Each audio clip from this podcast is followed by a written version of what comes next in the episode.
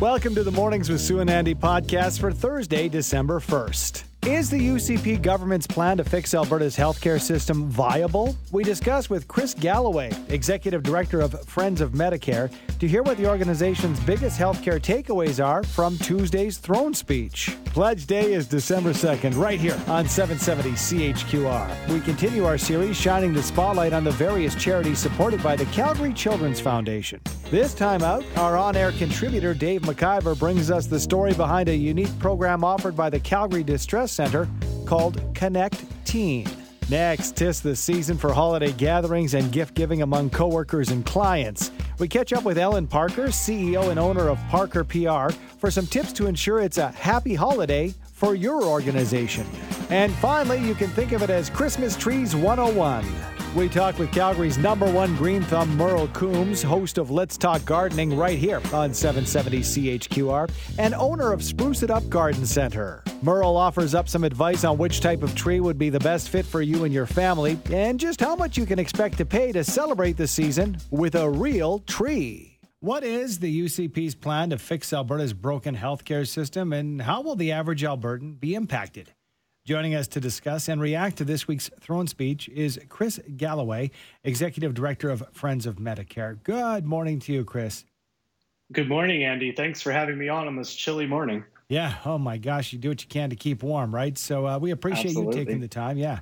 Phone lines are not frozen. Uh, you attended the throne speech. What was your reaction, and what is the UCP's plan to address our damaged healthcare system? Yeah, I did attend this week. Uh, listened to the government's message, and frankly, it was pretty disappointing. There wasn't a lot there. There were some platitudes. There wasn't really anything new for healthcare. Uh, and there was a continuation of their agenda of privatization at a time when staffing is the biggest issue facing the system. We're in a staffing crisis. There's short staffing and burnout everywhere, impacting Albertans' ability to access care. You know, people are having long waits. We're putting a trailer outside the children's hospital to deal with the emergency room there. You know, these are serious issues but we've been hearing calls for action for months from Friends of Medicare, from healthcare workers, from their unions, from doctors, and the government still hasn't responded to those calls. They haven't agreed to meet, instead they're pushing this agenda of privatization. And in the throne speech, mostly what we heard about healthcare was them calling healthcare workers heroes, that we should thank them for their heroic act. But the healthcare workers I talked to don't want to be heroes. They want a fully staffed shift they want to get off work on time and not have forced overtime or their holidays canceled. So really, they're looking for action. They're not looking to be heroes. You know, Chris, we can talk about the issues. We can talk about the promises made by the UCP, uh, for example, to address emergency room and ambulance wait times. But mm-hmm. tangibly, uh, it's fine to talk about promises and the issues. Tangibly, what needs to be done to fix these issues facing the healthcare system? We very urgently right now need a workforce plan with the top priority being retention to retain the healthcare workers we currently have, and then to go on to recruitment, to returning folks to training, and really look at the provincial healthcare system and how we're going to staff it up. But unfortunately, the government has been more focused on an agenda of privatization, which we know just fragments the system. It actually pulls workers out of the system and makes the staffing situation worse. And that's the agenda they seem committed to heading into the election. So we're quite concerned about uh, their current plan, which is really to let the staffing crisis continue and not really address you know emergency room wait times ems wait times surgery backlogs those things that albertans are experiencing privatizing healthcare seems to be a real trigger point for many however is it not the case that when we talk about privatizing healthcare that we can have two different paths or different schools of thought. One would be that you would still be covered, but this would just be a private healthcare clinic, and instead of you know uh, being seamless, you might have to submit to the government to get your funds back under you know our, our current system. Uh, others are saying, you know, well, well, if I have an extra five grand, I can get my knee done next week and not wait. Is the issue uh, kind of a, a case of the devil in the details when it comes to privatization? Well, we saw, you know, the premier's past comments before she was premier about her plan for health spending accounts and really how she sees it as a tool to to get people used to paying out of pocket and change the conversation on healthcare to really open the door to more privatization. It's not about providing better care. And we see with the surgical centers, we've seen it in other provinces like next door in Saskatchewan, uh, and we're doing it here where we open these private surgical centers and all it does is split up the system It pulls doctors, nurses, and other workers out of the system into those clinics, and we see the wait times grow. Saskatchewan's wait times are worse than ever, mm-hmm. having implemented the surgical initiative. And they're now talking about sending patients to Calgary to a private center to try to deal with their backlog. Really, the plan is about using our public healthcare dollars to give profit to those corporations. It's not about the surgery backlog. And we're going to call that out every step of the way. Chris, we have a texture from a texter by the name of Jason that says, to be fair, the healthcare concerns we are seeing here, uh, we're actually seeing across the entire country. It's mm-hmm. not just Alberta. Do you agree with that statement? Yeah, absolutely. And the staffing situation has build, been building for decades. We knew baby boomers would retire eventually. The pandemic, you know, escalated some of those retirements and people leaving the system. Uh, so this is a longer term problem, but we're now in a very urgent situation where we need to see some urgent action if we're going to turn it around. Chris, thanks for your time this morning. A, a very timely conversation. Thanks so much for having me. Stay warm. You too. That is Chris Galloway, Executive Director for Friends of Medicare. And that's that's where I come from. I'm not here to say we should each have a health spending account. And you know what? You you finish off that account, you can't buy your diabetes medication, or you can't get your blood pressure, or you know maybe we can't take you for that heart assess. I'm not talking about that. I remember the days of even back in the day, Ralph Klein talking about it, uh, you, describing that you know privatization to a certain extent is not the boogeyman. It's an independent clinic that you are covered from, but it's you know gives another opportunity for for you know healthcare professionals. I I, I am not against that. If if I'm not having to pay, if I can do it in the uh, the hospital setting or a private clinic and I'm still covered the same, I don't I don't care. Like that that'd be fine with me. Yes, it's when things are done sneakily and we're going to try to open the back door and it's like that toll bridge to healthcare to a certain extent. But I don't know. Uh, what are your thoughts? What's the greatest issue when it comes to healthcare? Because I know that this is, and it's not just the UCP government. I remember with NDP for for a million years. It seems that's an exaggeration.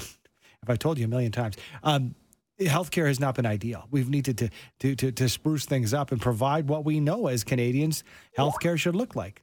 Yes, if you don't know, tomorrow is our annual pledge day here at 770 CHQR live from the Westin Hotel. Our on air contributor, Dave McIver, has been highlighting charities and programs over the last few weeks that the Calgary Children's Foundation works with. And today we focus on a program lending a hand to teens supported by the Calgary Distress Center. Dating back to 1992, the Calgary Children's Foundation has been raising money for small children's charities in the Calgary area. Many of the recipients can't do any large scale fundraising, and the foundation also reaches a number of children that may be falling through the cracks. One of the programs the foundation works with is out of the Calgary Distress Center, and it's called ConnecTeen. Karen Gallagher Burt is the Director of Strategy and Engagement with the Calgary Distress Center.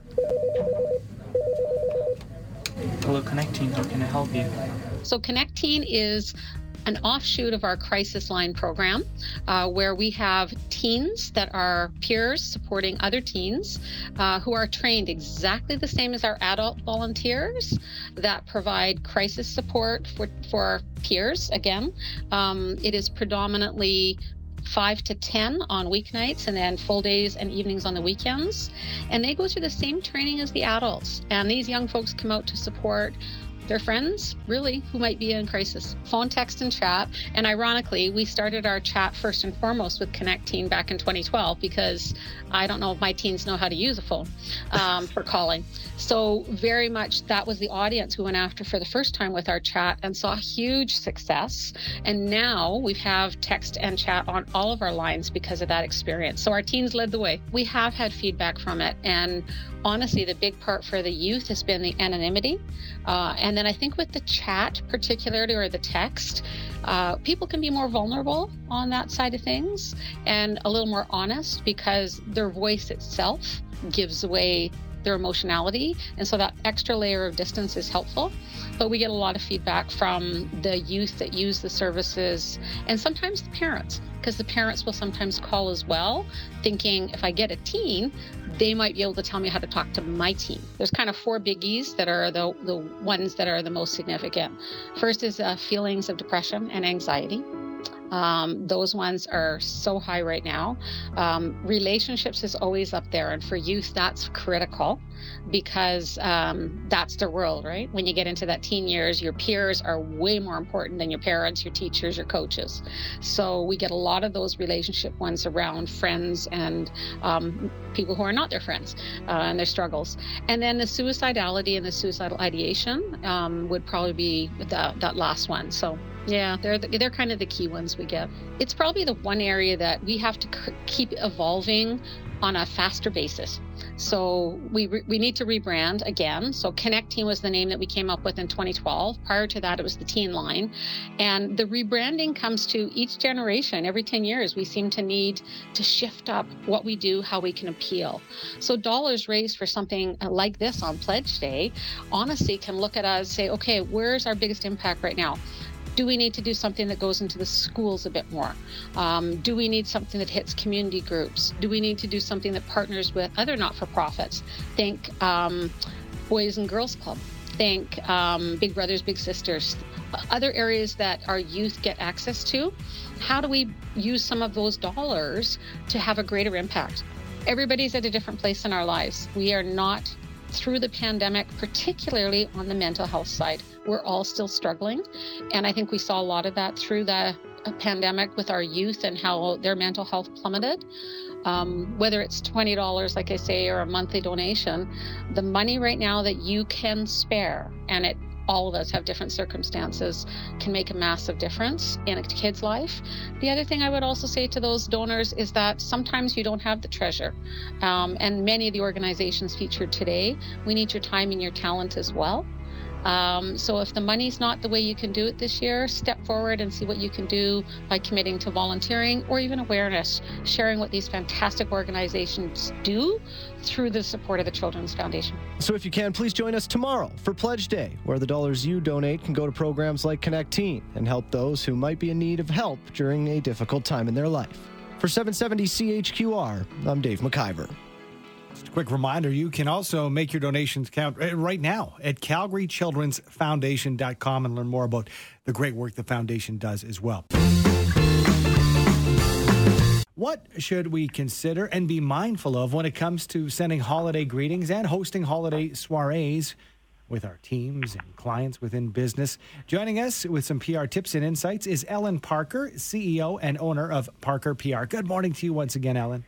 Good morning. Thanks for having me. Thank you for being here. Now, this is one of the best times of the year to recognize our clients and employees for a year of hard work. What are some fun and creative ways to, to send holiday greetings to begin with, with to our clients?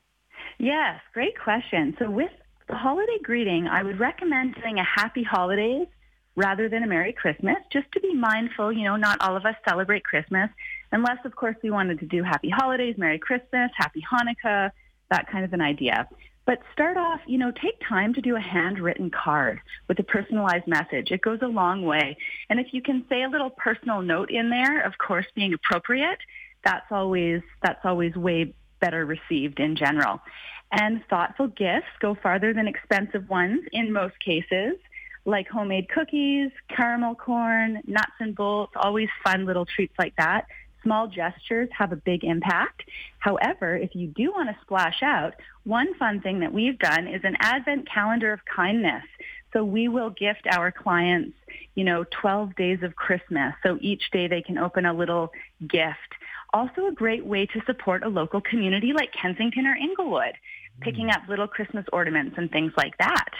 And then with respect to teams, holidays can be expensive, especially for us bosses out there. So gift exchanges are great ways to do this. And it's not even about the expensive amounts of gifts, but just fun team building camaraderie. Holiday parties, uh, Ellen, a great way to build camaraderie, celebrate and recognize the, the season and look back on the past 12 months. But we might be out of practice after the past few years. So, what are some fun holiday, holiday uh, party ideas for us? Yeah, great question. And some do's and don'ts, of course, too. So if you're having a holiday soiree, be mindful of everyone on your team to make it fun for everyone. You know, we're all thinking about our time and impact. So fun things like escape rooms, bowling, tacky sweater contests, or even making tacky sweaters is a fun idea. Karaoke. One fun thing that we did was Christmas caroling in our neighborhood as a team. So kind of sending Christmas grams um, vocally.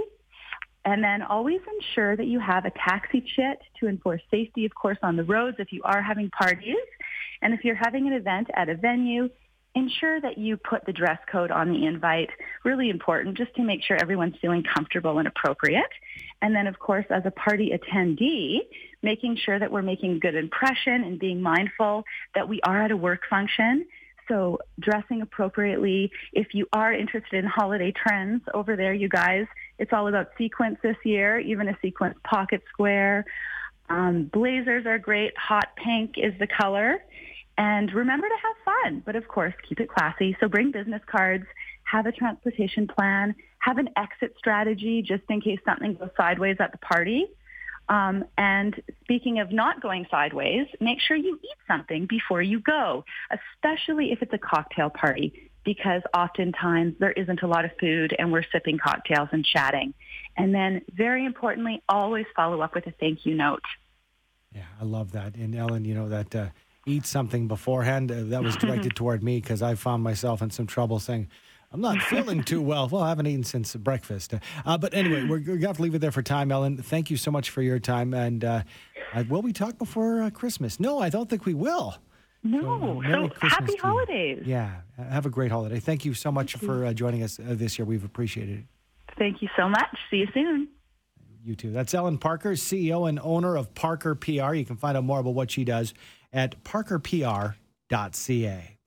Yes, Merle Coombs is on the line, the one and only, the guru of the garden, president of Spruce It Up Garden Centers, because it is. And I was, I, I don't hold a lot of control around this establishment, but for me, December 1 is when I put up my Christmas tree. I won't judge you if you put yours up in July, but I think we're in prime time season. That's why we're catching up with Merle Coombs to talk about the real Christmas tree. Maybe you've had that artificial one, or uh, maybe you're a veteran, but uh, let's talk about the supply this year and some care as well. Good morning to you, Merle. Good morning, Andy. All right, let's talk about this in the sense that, you know, you have those people who are diehards who would never have an artificial tree in their home, others who've had artificial who want to try the real one. What do you have to know if you're going to go for a real Christmas tree? What you want to look for is something like that's a fresh tree, um, stored in a cool place sometimes not right out in the full sun. Um, and most tree lots in Calgary, they, they're all getting them from reputable tree farms, and they've been doing it for a number of years. So for the most part, you're good. It's what it's it depends. If some of the ones that are real like super inexpensive, like um, there were some varieties that just don't do well here, but the Frasers, balsams, Douglas firs, for the most part, jack pines all do really quite well here. So like I said, um, they're pretty savvy, most of the tree lots here in Calgary. So, and with the shortage, it's kind of weeds out all the all the bad ones anyway. So uh, I think most people are going to be in good hands this year if you're if you're going to be out looking for a tree. So when you say shortage, we can still get them. Is is is that it? Is not that you're going to have a hard time finding one. Period. There's there's a lot less tree lots around town and a lot of people have been shorted. Um, and if you're getting your trees from the east, like the Fraser firs, balsam, I know a few people they didn't get quite what they ordered into their tree lots, and and the prices have just have gone up. So a lot of the tree farms down east are generations old, and they're just the land is getting too valuable to grow tree farm like mm-hmm. Christmas trees. And to be honest, there's not a lot of money. I was like 18 working down when Sunnyside was, we were selling Christmas trees there. I was selling uh, eight foot uh, Fraser fir, and you get eighty dollars for it back then, and they're almost selling for the same price, a little bit higher this year, but they just haven't gone up in thirty years, sort of thing, right? So it's yeah. Um, so a kid taking over the family farms, looking at this, and like, and some guy comes and offers some more money, so that a lot of them are changing over just because of the land value and, and whatnot. Wow. Okay, so let's let's break that down. What is the price range we can expect to pay for a live tree? Well, it depends. If you're in the Fraser fir we we made the decision last year. Um, I went to strictly Western Canadian trees, so I'm doing the Douglas fir. And I know I've had a couple of customers come in; they've been disappointed. Um, I, they're not the super thick, thick Fraser firs. I just want to, again, freight prices, um, keep my prices down. My mm-hmm. prices went down 20% this year, uh-huh. and I know most people probably went up. So for a seven to nine foot Um, Douglas fir, we're at sixty nine ninety nine. Wow. Uh, five to seven, 49, nine to 11, 89, and for a 12 to 14, $149. So if you're in the Fraser Firs, you're going to be in the $300 range. So you almost double most of those prices on the Frasers. So I just kind of made that decision. It was just a lot of money to put out, plus the unpredictability if you're going to get your trees. So I've gotten, I've sourced local guys, Western Canadian. I just wanted to just keep it local. Again, just that way I know where I'm at. I'm yeah. going to get the trees I ordered. Um, I increased my volume this year, and we got every tree we ordered. So. Well, you got the stock. You got people taken care of. We appreciate it, and uh, different price points for everyone. Thanks so much, Merle. We appreciate it. You're very welcome. Merle Coombs, owner and president of Spruce It Up Garden Centers, spruceitupgardencenter.com.